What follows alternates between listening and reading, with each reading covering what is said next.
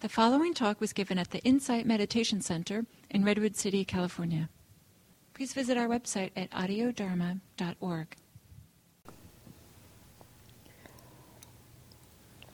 So, I wanted to continue a discussion on the First Noble Truth that I've been talking about kind of slowly over the few weeks. Um, I've been talking about this aspect of dukkha. The First Noble Truth is the truth of dukkha, the truth of suffering, usually translated as suffering. But as I've said in the past few weeks, that the this translation of suffering isn't really an optimal translation because um, dukkha is a much broader um, thing than what we normally think of as suffering. And in fact, that's much of the topic of what I'd like to talk about today. Um, just these different ways that this dukkha can be uh, recognized and understood. Um, so that, that's I'd kind of like to just dive in there. The um, the Buddha mentioned and talked about that he he categorized or classified this aspect of suffering or aspect of dukkha or aspect of out of kilter, out of balance, um, off centeredness. That that's other versions of translations for that term of dukkha. He said there's three different kinds of dukkha, and so I'd like to spend some time looking at those today. Um, f- I'll just mention them briefly um, and then go over them. So the first kind of dukkha is the dukkha due to pain. And then the second is the dukkha due to change. And the third is what we could just call the dukkha of existence or the dukkha of life. So, this first one, and I'll give you the Pali names for these also. Um, the first one, especially the first one, it's, it's kind of um, amusing in a way. The, the term for this first kind of dukkha, the dukkha due to pain, is dukkha dukkha. So it is the, it's the kind of suffering that is the obvious kind. It's the kind of suffering that we recognize obviously as suffering. And generally it relates to the experience of unpleasant sensation. Um, that when we have unpleasant experience, we react to it. We want to push it away. We want to get rid of it. So it relates to both physical and mental pain in the body and our relationship to that.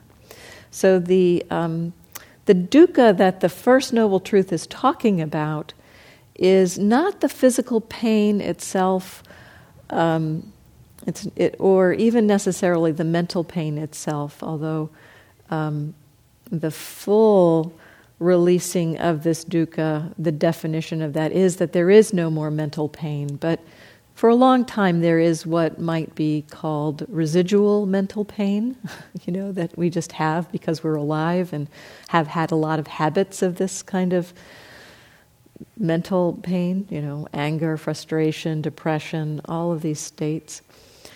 Um, they're, they're unpleasant. These mental states are unpleasant. These physical states are unpleasant. It's not the unpleasantness that, the, that this dukkha dukkha is referring to. It's not the unpleasantness itself.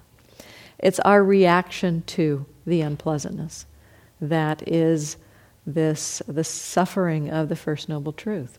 So there's a distinction between, for example, pain, physical pain. You know, you get some kind of injury in your body, some kind of you know, you, you cut yourself with a knife or something, and the body hurts with that. You know, that, that kind of physical pain is not going to go away no matter how enlightened you are. You know, the body is designed to produce pain when it's injured. So that's going to be there. But there is often, and in very subtle ways even, reactivity to that pain. We cut ourselves with a knife, and there's the, oh, I don't like that, it hurts, I want to get rid of it. We are in rebellion to uh, the experience of the unpleasantness. And that rebellion kind of adds a layer of suffering. That, that is the suffering, that mental rebellion is the suffering that this First Noble Truth is talking about. So, um, there's the one way that Gil puts it is he'll sometimes say, well, pain is inevitable, but suffering is optional. So the suffering, the reactivity, reactivity is another good way to look at this dukkha of the First Noble Truth. That it's reactivity to pain that adds layer upon layer of suffering to our experience. You know, we cut ourselves and we there's the pain, there's the not liking of the pain, and that in itself is a is a, is an extra added piece. And we can be experiencing physical pain and not have a sense of liking or not liking it. It's just, oh, there's pain. Now, in that experience, we wouldn't we wouldn't just you know watch our finger bleed. We'd go take action because we know that you know, this experience of pain needs caring for. We need to get it sutured, we need to get it, it mended. But we don't have to have that reactivity about it. We don't have to brace around it. And we don't have to berate ourselves for having done something that created that pain. So, for instance, you know, cutting yourself with a knife, you know, I did this at one point. I was cutting an apple nearly sliced the tip of my finger off. And, um, you know, there's, there's just a little bit of this, you know, I don't have time for this, you know, I, have got other things I need to be doing, or, you know, what am I supposed to do about this? And, well, obviously I need to get this taken care of, but boy, I don't, I don't want to go to the hospital right now. Um, all of that mental reactivity is extra. It's not necessary. And it's, you know, it's adding um, and we can add layer upon layer of that actually. Know, this is a simple silly example but you know you can you know you can get angry at yourself for um, for cutting yourself with a knife. And then you can get uh, recognizing, oh, anger's happening. Well, I'm a good Buddhist. I'm not supposed to be angry. So we can get frustrated with ourselves for being angry and then get uh, depressed about being frustrated. And poof, we just layer, layer, layer, layer on top of unpleasant experience. We add layer upon layer of other unpleasant experience, mostly mental. And so this dukkha of the First Noble Truth is about all of this mental reactivity. And this is what the understanding of the, um, the freedom from this dukkha is this freedom from mental reactivity. It's not the freedom from the physical unpleasantness. It's not the freedom from the unpleasant aspect of experience, but it's the freedom from reactivity. So that's this um, dukkha dukkha, this obvious suffering the second kind is the dukkha due to change. And this, the Pali for this is viparinama dukkha. And, you know, this is the, the suffering that is kind of due to something pleasant ending. And we do experience a kind of suffering when something pleasant ends. Um, you know, so the dukkha of change is that everything, everything is impermanent, everything is in flux. Even pleasant experience that we have is in flux. And so at some point that pleasant experience will end. And we will suffer over that if we have been holding on to it or if we have been um, you know, hanging our hat on it and thinking, you know, this is what's going to do it for me. Oh, yeah, I, I can control my life. I can make sure that I have nothing but pleasant experience in my life. And, and we actually do, in a way, kind of believe that. I mean, it sounds like a silly thing, but that's how we operate. We think that we should be able to construct our lives such that it will be nonstop pleasant experience. And if we have unpleasant experience, we think somehow we failed or somehow we've done something wrong. And I'm here to tell you it is not possible to have just pleasant experience in your life. And it's not a failure. It's not something you've done wrong if you are experiencing unpleasant experience. It's just life. Life is a mixture of pleasant and unpleasant experience. The clinging to the pleasant experience will result in additional dukkha, additional dissatisfaction, when that pleasant experience ends.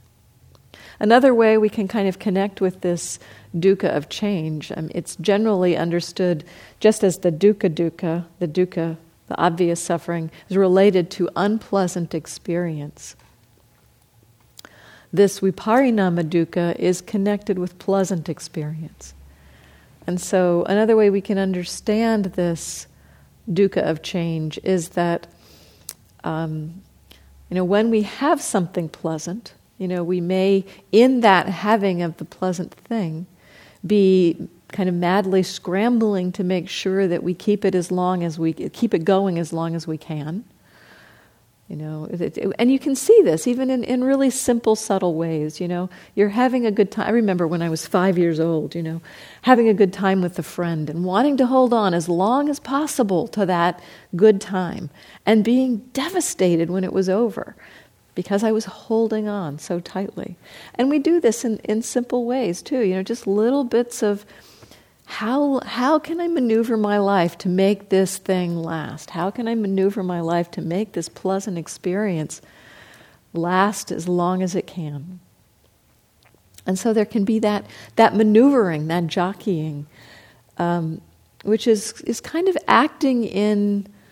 Um,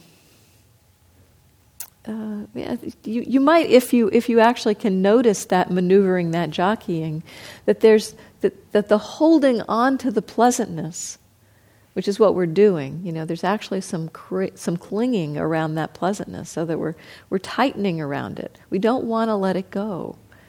And if you really pay attention, you'll see that that tightening around actually has a quality of unpleasantness to it. So the holding on to pleasant experience, the not wanting the pleasant experience to change, brings a kind of suffering. It's a subtle kind of suffering. You know, it's the, these, these three layers of these three kinds of dukkha that I'm going to talk about. They go from the most obvious to more subtle. So, this kind of dukkha of change is more subtle. It can be clear when something pleasant ends, when it, it goes away. Then we're actually in dukkha dukkha. You know, we, the thing ends and we're like, oh, I failed. I've I can't do it this right, you know, I'm, I'm, I'll never be happy again, you know. A boyfriend breaks up with you and the pleasant pleasantness of that relationship is gone and it's like I'll never be happy again you know. So we're we're in dukkha dukkha when that pleasant experience changes if we've been holding on to it. But even in the midst of that pleasant experience if we're holding on to it and thinking yes this is what's going to make me happy. This is how I can be happy by keeping this experience going, then that holding on to itself is a subtle kind of, um, I want to say pollution or um, it, it colors or flavors the pleasantness. It's like we can't really truly appreciate the pleasantness because we're holding on to it. And so the, um, you know, the, the suffering of pleasant experience partly is that we, in the holding on, we don't truly get to uh, ride the wave of that pleasant experience because we're so worried about it. You know, we're, we're, we're trying to manipulate it or control it, so we're not really appreciating it in and of itself for what it is as a changing phenomenon. It's something that will come and go. So that's one way that um, that pleasant experience, cling, holding on to pleasant experience is suffering. It's the, the clinging itself is suffering. You know, and when we um, we have that thing, we can also at times have a sense of anxiety or worry around losing it. And that anxiety or worry is unpleasant itself. And so again, we're back in that dukkha dukkha because we have this worry or anxiety or, or, or, or subtle fear around losing that thing. So these are different ways that we can um, experience this suffering of change or this um, dukkha of change, this viparinama dukkha. So it's not inherent in the change itself, this suffering. Again, it's a reactivity to change. It's, it's the, you know, trying to hold on to that pleasantness in the inevitable face of its impermanence, that suffering. It's the suffering around the, the change itself, around when that pleasantness shifts to um, neutral or unpleasant, the loss of that pleasant thing, the loss of, of you know, even in simple ways, the loss of a good time with a friend. I, I remember I, I, in leaving retreats, I so loved retreats. I almost always went into a, a slight depression when I left retreats because um, I just, you know, it was like, oh, it's over. You know, oh, the retreat's over. So even in simple, subtle ways, we can experience this suffering of change, the holding, it's the clinging to the pleasantness that results in that suffering of change, not the change itself. Again, it's this reactivity.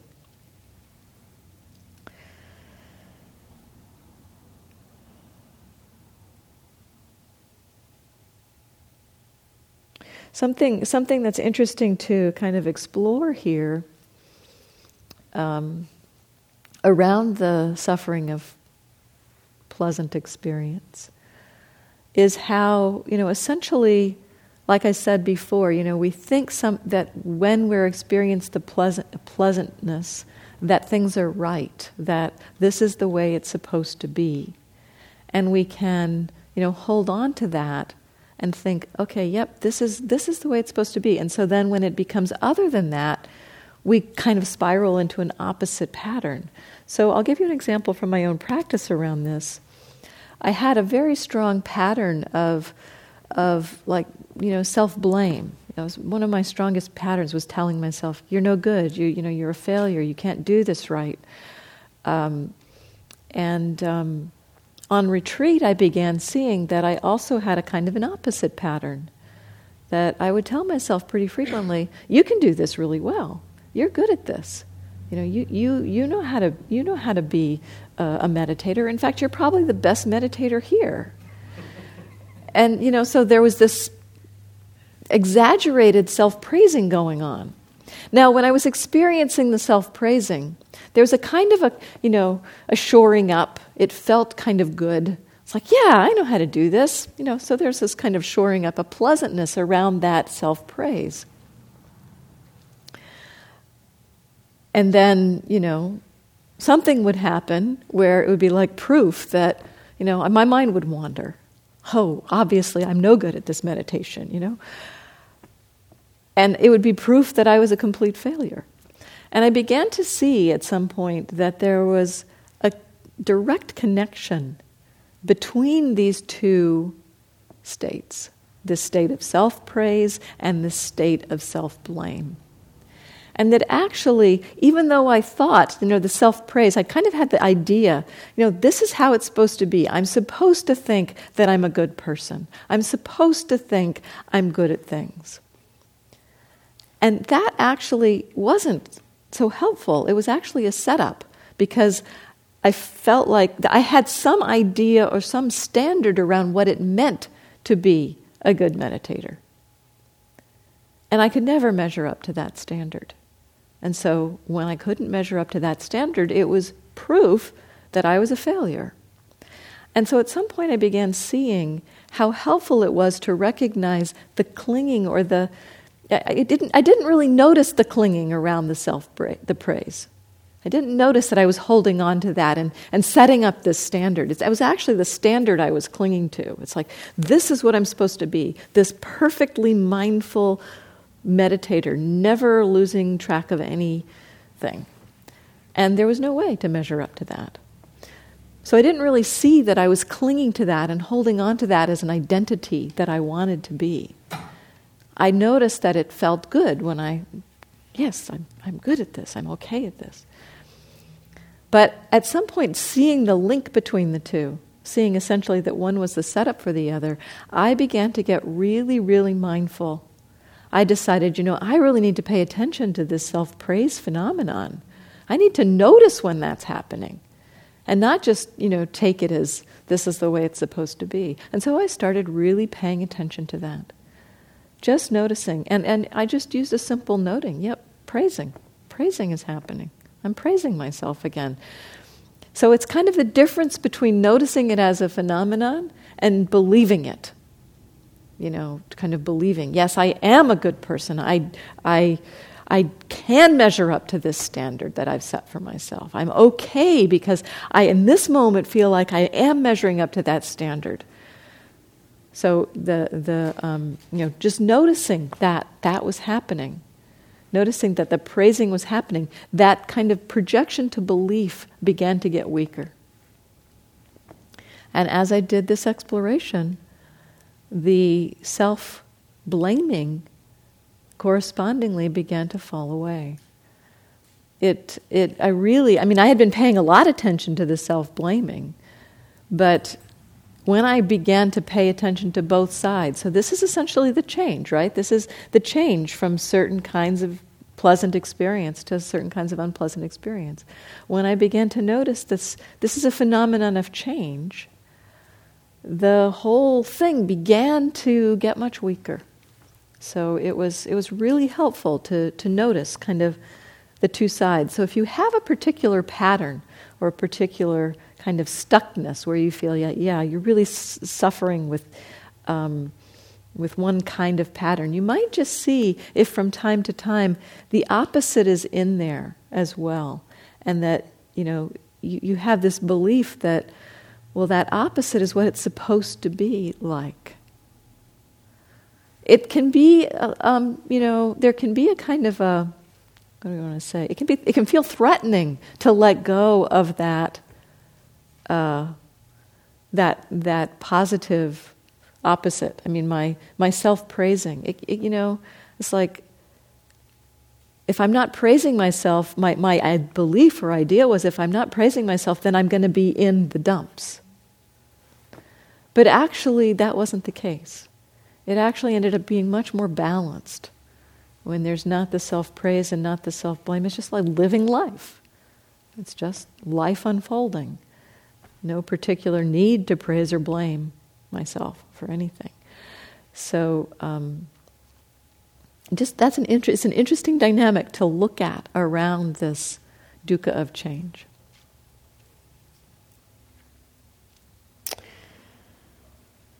Then the third kind is this dukkha of existence. The term for this is sankhara dukkha. And sankhara, the term sankhara means um, kind of things coming into being, the formation of things. So this is just kind of, you know, everything in experience is coming into formation whether pleasant, unpleasant, or neutral. And so this kind of, of suffering, dukkha, encompasses the other two. It encompasses the coming into being, the suffering of the coming into being of unpleasantness, the suffering of the coming into being of pleasantness, and how we hold on to that and try to manipulate it. And this sankhara dukkha also includes some really subtle levels of suffering. It's um, I kind of like to think of it as the Buddhist version of existential anxiety. You know, it's the it's the really subtle levels of unease of just like, you know, here's this life that I'm living. Is this all there is? You know, it's kind of the sense of living life. You know, this kind of process of taking care of yourself and buying yourself food and going to work to earn money to buy yourself food and to put a house over your head so that you can go to work and then you can come home to that house and then you do it all over again day after day after day until you die. It just is endless. That's that sense of sankhara dukkha. That is, what's the point? Um, kind of this, this and, and the, the kind of burdensome nature of just taking care of yourself. And just like, yeah, I mean, every day you got to feed yourself. You got to find a way to get the money to buy the food, to cook the food, to eat it, to clean up, to buy the food. just like, it's just kind of the nature of life has these burdens to them that we just have to take care of this body. And if you don't take care of the body, you do really suffer.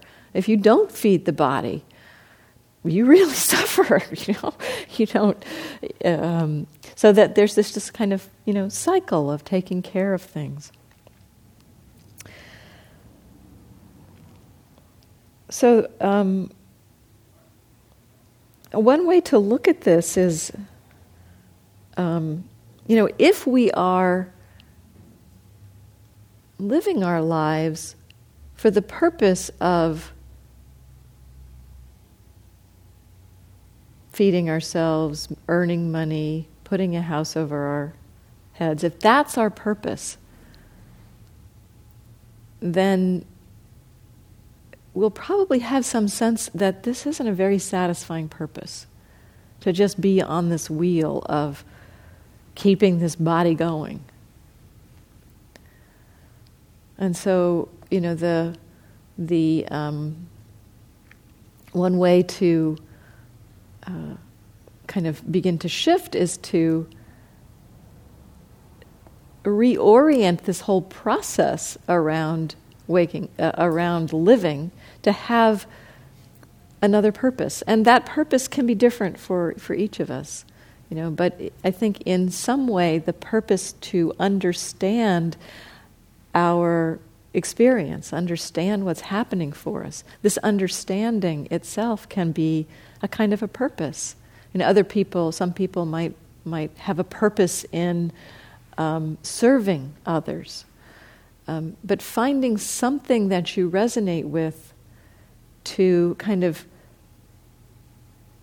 you know all of this work to support the living is done in order that we can serve others or in order that we can uh, wake up ourselves so that we can be more compassionate, ethical beings. And I mean, there's so much suffering in the world. Just the, the waking up, just the willingness to engage in ethical conduct is a huge gift to the whole world.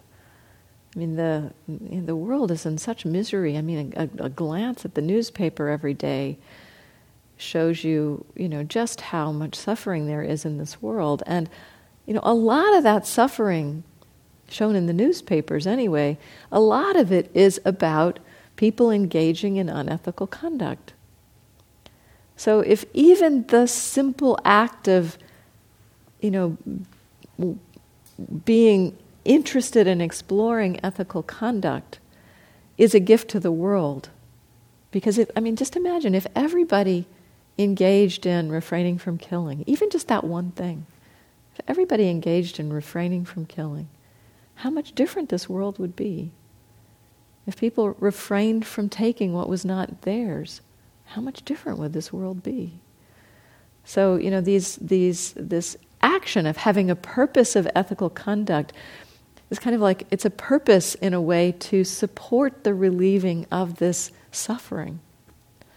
And so this, this kind of purpose can support, uh, it's kind of like a reframing of why we're doing things. Instead of being for the sake of feeding ourselves and earning money to feed ourselves and earning money to buy a house in order to be able to sleep there to go back to work the next day, in order to be able to come home to that house instead of it just being this cycle of self-referential things that can kind of, we can kind of take ourselves out of that by having a purpose that has some meaning to us. So, as the other two, the um, dukkha dukkha and the viparinama dukkha were related to different aspects of feeling, the, the dukkha dukkha being related to unpleasant experience, the viparinama dukkha being related to pleasant experience. This sankhara dukkha can be understood to also be related to neutral experience. Um, you know, just the neutral uh, aspect of having to feed yourself, of having, I mean, this, sometimes it doesn't feel so neutral, but it's just kind of the act of life. The, the act of taking care of yourself can be a neutral thing. It doesn't have to be either um, unpleasant or pleasant. It, it's just simply the fact of needing to feed ourselves so that we can move on with life. So it can be very interesting to explore our relationship to neutral experience, as, as with the others, you know, with dukkha dukkha, explore your relationship to unpleasant. With the dukkha of change, with viparinama dukkha, explore your relationship to pres- pleasant. Are you holding on to it? Are you afraid it's going to go away? What's your relationship to pleasant experience? With this sankhara dukkha, it's interesting to explore what's your relationship to neutral experience. This can be a very interesting thing to look at. I mean, most of us don't pay much attention to neutral experience, hence it's neutral. You know, it's, we don't notice it too much. We tend to, I think, in our um, in our uh, approach to life, we tend to like feeling things you know, we like, particularly like feeling pleasant things, but, you know, if we're really honest about it, we'd probably rather feel something unpleasant than just be in a place where things are neutral. So, this uh, in your relationship to neutral, often we get bored. Or again, we think we're doing something wrong. Or we get depressed when, when there's neutral experience happening. So, neutral is a very interesting one to look at. Um, and, you know, the neutral, the place of neutral, as we begin to explore our experience, you know, we begin to notice all the reactivity of the unpleasantness and the holding on to and fear of losing the pleasant. As we, you know, explore these, and like I said, these are layers of, of dukkha, more obvious dukkha dukkha, a little less obvious, a little more subtle, the uh, dukkha of change. This lower level of dukkha, the, the dukkha of existence, or this dukkha related to neutral experience, is even more subtle. So as we let go, as we, as we begin to explore the obvious kinds of dukkha, they can begin to fall away for us. You know, we have unpleasant experience and we're no longer so reactive to it. We have pleasant experience and we're just willing to let it come and go as it comes and goes. And so our life becomes a flow between pleasant, unpleasant, and neutral. And actually, there's a lot more neutral happening in our lives than. Um, you know, as the as the practice begins to unfold, there's a lot more neutral happening, and it's kind of like we need to learn to acquire a taste for this experience of neutral. Um, it um, it can be a place of just you know, calmness. You know, not much is happening. And that's okay. You know, it's okay that not much is happening. Peace is in that space. But, you know, it, it, peace can be a, a, an acquired taste, actually. I mean, we can take peace for a short time, but, you know, after a short time, we want something more like, like real bliss or joy or happiness. Or, you know, it's like, what is this peace? You know, yeah, so I feel good, but, you know, isn't there something else here? So it's kind of like needing to uh, learn the, the, just the, um, the pleasantness of neutral and in my own experience, at least, you know, I tend to be the kind of person that was really reactive to unpleasant. And I would go around creating unpleasant to react to it, you know. And if something was pleasant, I'd be, well, yeah, like I'm happy now, but, you know, I know really, I'm, I'm really miserable. So, you know, so I would go around creating, you know, unpleasant experience and, un, and being really miserable. And exploring that with mindfulness being aware of that miserableness, of that suffering of anger, the suffering of frustration, the suffering of irritation, the suffering of, of cruelty, the suffering of miserableness. When I got really familiar with that kind of suffering, when I got to neutral, it's like, oh yeah, this actually, this is good. you know, this actually feels pretty good. And it doesn't actually have to go over to the to the bliss or to the, you know, being ecstatically happy or, you know, it can just be, yeah, it's just peaceful here. So the learning about the other two sides and the clinging, the holding, how the holding creates that sense of, you know, just things are off, things are not right. We begin to acquire a taste for that neutral, for that place of peace, that place of calm. And that's a doorway to a deep kind of freedom. that uh, that non-reactivity to neutral. And it's a subtle kind of reactivity. I mean, it's a really subtle kind of reactivity. So I'm going to stop there and see what kinds of comments or thoughts or questions you might have about what I've said about this.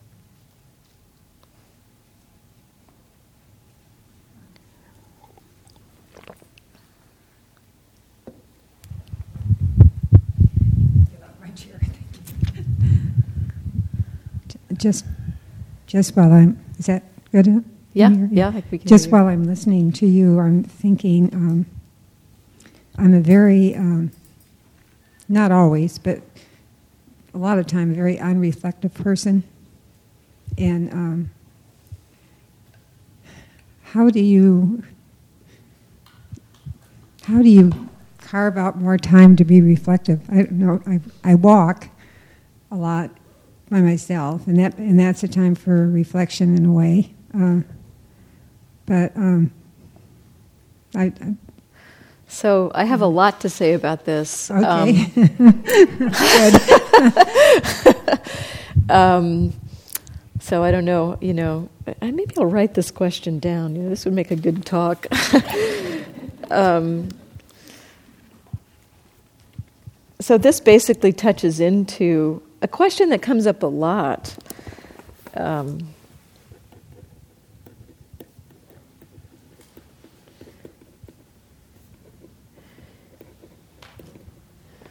um, you know, it seems as though this practice of reflection, of awareness, takes time.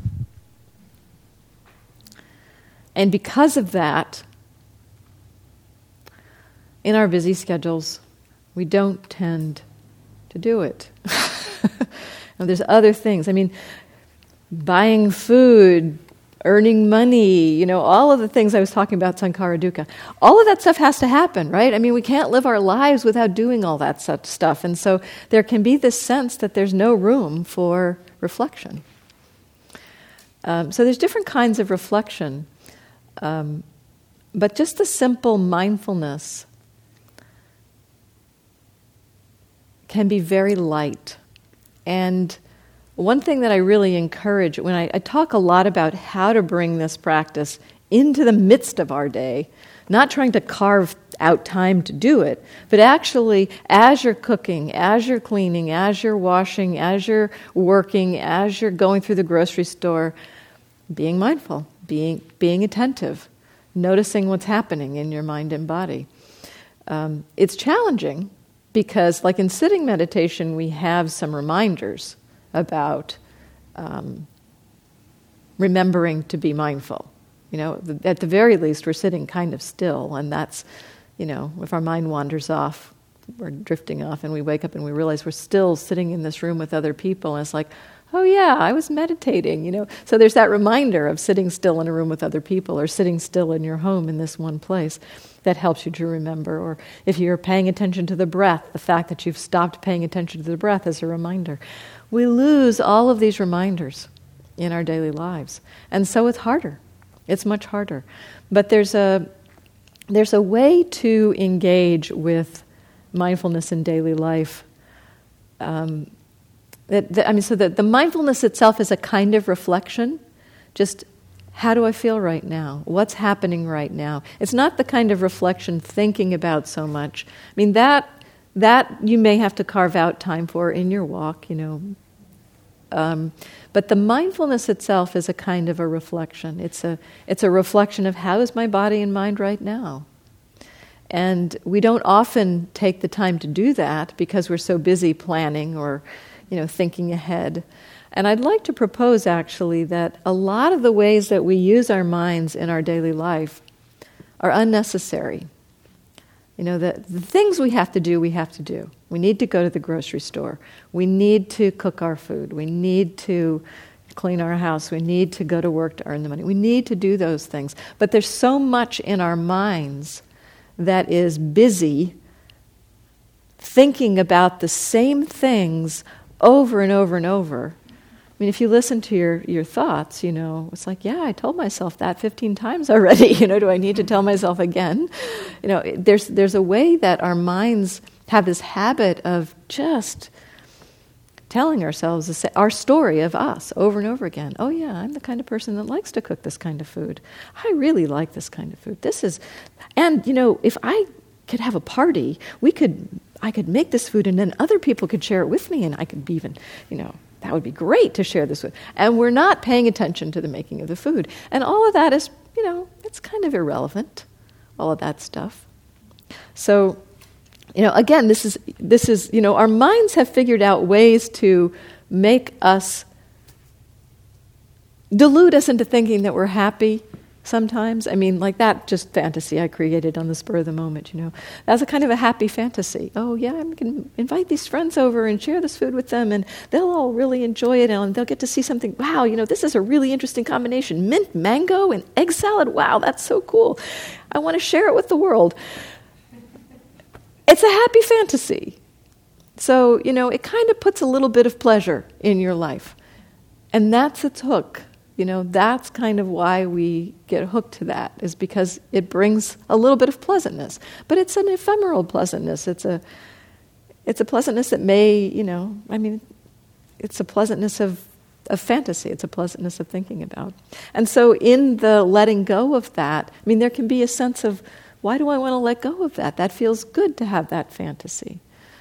Um, because it is it's a kind of a diluted kind of happiness in a way. And there are deeper uh, kinds of happinesses to be found. And there is a deeper kind of happiness that can be found in just cutting the mango, in just washing the mint, in just making the egg salad. It's more neutral, but it's just, you know, this peacefulness of not having a mind that's busy it's a, it's a pleasantness. And so, you know, the, the, the recognizing how much the mind is busy, and just, you know, when you notice that, in that moment, oh, here I am making my egg salad. It doesn't have to be a kind of a holding on to the mindfulness. I think that's one of the that's one of the things that people get confused about in daily life practice. You know, when you remember about mindfulness, it's like, oh, gotta hold on to it now. You know, I'm supposed to I'm supposed to be mindful. And in my experience, it's much more about moments in daily life. The, the moment of being mindful, and then however long that lasts. And then, you know, then you'll get lost, you'll go off and do other things, you'll forget, you'll go off into your fantasies, and you'll wake up again. And in the waking up, recognize, oh, here I am, I'm back. Mindfulness has come back. And so this recognizing of mindfulness, this is actually one of the the um, the biggest practices that I do in daily life as recognizing that mindfulness is here. Um, mindfulness conditions mindfulness, and so the recognizing when you are mindful conditions that more mindfulness will happen. And in daily life, you know, actually, mindfulness appears way more often than you think. You know, mindfulness comes up and what we do with that is, you know, oh, you re- we recognize we're doing something. It's like, oh, cutting the egg. Oh, it's kind of still got some of that stuff on the outside. So, you know, we lose cutting the egg. We've come into mindfulness for a moment around cutting the egg. And then we notice something about that egg and want to do something about it. And so we're off. We've leapt off of the present moment and the experience of the present moment into thinking and doing and responding to. And so there's been a split second of awareness, of mindfulness and we lose it. We don't recognize it, we don't notice it. So, this practice of recognizing or noticing when mindfulness happens begins to point out to us that it actually happens a lot more than we think it does. And um, it's effortless, the arising of mindfulness. You don't have to do a thing to have it happen, it just happens spontaneously. And so, it's, there's a little bit of extra um, kind of connecting that, oh, here's mindfulness. That's, it's not a lot of effort to do that. So there's a little bit of effort to, to actually recognize, oh, mindfulness has come back. You don't need to hold on to it at that point in daily life. Just recognize, oh, mindfulness has come back. And um, appreciate it. You know, just rec- recognize what's happening here and now and go on with your life. And then recognize the next one, and the next one, and the next one. And if you do this kind of practice, you'll actually see that there's way more mindfulness in your day than you thought. So there's way more opportunity for this kind of simple reflection of, and what's happening here and now. And it doesn't actually need carving out time to do it. It happens in the midst of making egg salad, in the midst of driving the car to work or whatever. Um, so those are, that's just a few. I teach whole retreats on this topic. and if you're interested in this type of exploration, Twice a year, I teach a daily life practice exploration. It's a kind of intensive or a retreat. I give instructions on how to practice in daily life on Sunday afternoon, and then we meet morning and evening during the week to uh, to explore and talk about well, how do we do this? And just the container, it, it, usually about 30 people come, show up for this. And just the container of being with other people who are engaged with this and hearing how people are engaging with it, it's like it gives you ideas. Oh, yeah, I could do that when I brush my teeth, or oh, yeah, I could do that when I'm driving my car. You know, just it, so it begins to kind of b- build the momentum. And then we have a day long on Saturday. And so the next one will be in August. So if you're interested in.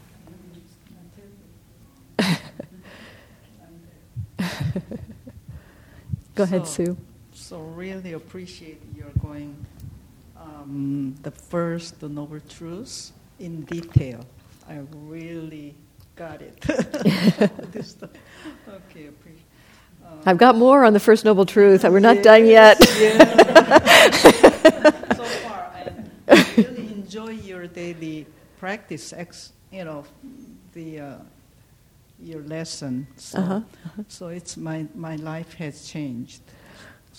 I'm happy to hear that. Yeah, it, it, it's transformative. This practice is transformative, and it can transform us in the midst of our lives. That's what I discovered. You know, in my early early days of practice, I wasn't even interested in sitting down to meditate, but I was interested in understanding my mind. And boy, it was transformative to just be aware of what's happening in our daily life. It's really hugely helpful. So change it to the positive. And then what, what it happened is a lot of hindrance I am recognizing. That's good. That's I didn't good. recognize before much, you know, kind of just uh, uh, much unpleasant or, or I feel bad about it. But uh, doing this uh, daily practice, then the hindrance, each one by one, it reveals. Uh, yes. One by one. I said, why? I mean, this one thing is sloth and torpor, you know, that, that's a lot of time. And this restless. Restlessness, yes. Restless, even uh, daily life. yeah. Oh, yeah. Daily life restlessness is huge. yeah. Yeah, so I'm really happy that you're starting to see them because, you know, with, like you said, you weren't seeing them before, but they were there.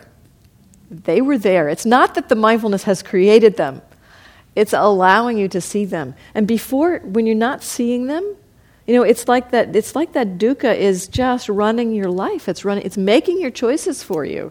You know that that restlessness is making you churn and do things. It's you know, but when you see it, with mindfulness, you have the opportunity to allow it to just do its thing as opposed to allow it to, to have it do you. You know, the, the hindrances tend to do us. But when we can be mindful of them, they can just be phenomenon that, you know, oh, there's restlessness and there it's gone, you know. And it may last for five seconds or it may last for an hour. But we can just be there with it. And we don't have to be driven by it to, to take action on it. When we act out of those hindrances unconsciously, you know, when we, we, we act out of those hindrances, it tends to reinforce them. Okay. Yeah.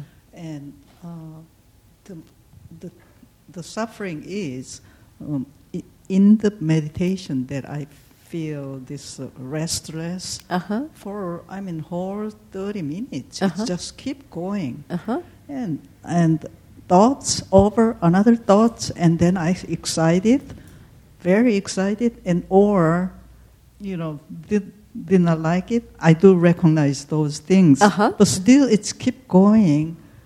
I mean it, the energy it's become so much.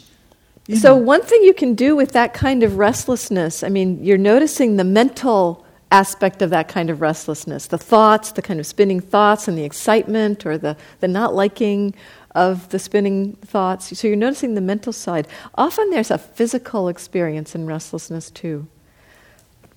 So, um, it can be pretty unpleasant, I'll tell you. You know, I feel like, you know, jumping beans under the body, like it's just miserable to try to sit still. And sometimes I find it helpful to stand or do walking meditation when the body gets excessively restless like that. But sometimes, too, just the recognition of energy. You know, sometimes it's just a simple energy that's propelling the mind into restlessness. And when that energy is met, it's kind of just like the energy of life. And it's just, oh, actually, this is kind of an enlivening experience in, in like- enlivening. It it uh, brings the you know it brings the mind into more clarity, and so you can maybe use that energy instead to just notice that energetic experience, and and it can bring more clarity. So play with it. Play with seeing if there's a physicality to the restlessness, and see whether you can um, sit with that or not. I mean, sometimes that physical restlessness can be really hard to sit with.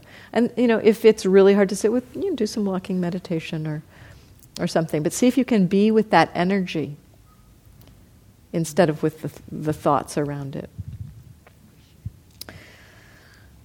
So there's about one minute if there's uh, any other. No, there's not one minute anymore. It's done. So I'll continue with this topic next week. well, and I, my my idea was to go through the whole Four Noble Truths Uh, in this kind of detail because we don't often, you know, we will give a talk on the Four Noble Truths, but that, you know, forty minutes on the Four Noble Truths, the Buddha taught the the Four Noble Truths was the whole frame of everything he taught, and so we can kind of touch into all the teachings through through this framework and What is that word? the Four Noble Truths. Oh, I thought you said tiramisu. Sorry, I, I was mumbling. the four, the four noble truths. so, so, thank you all.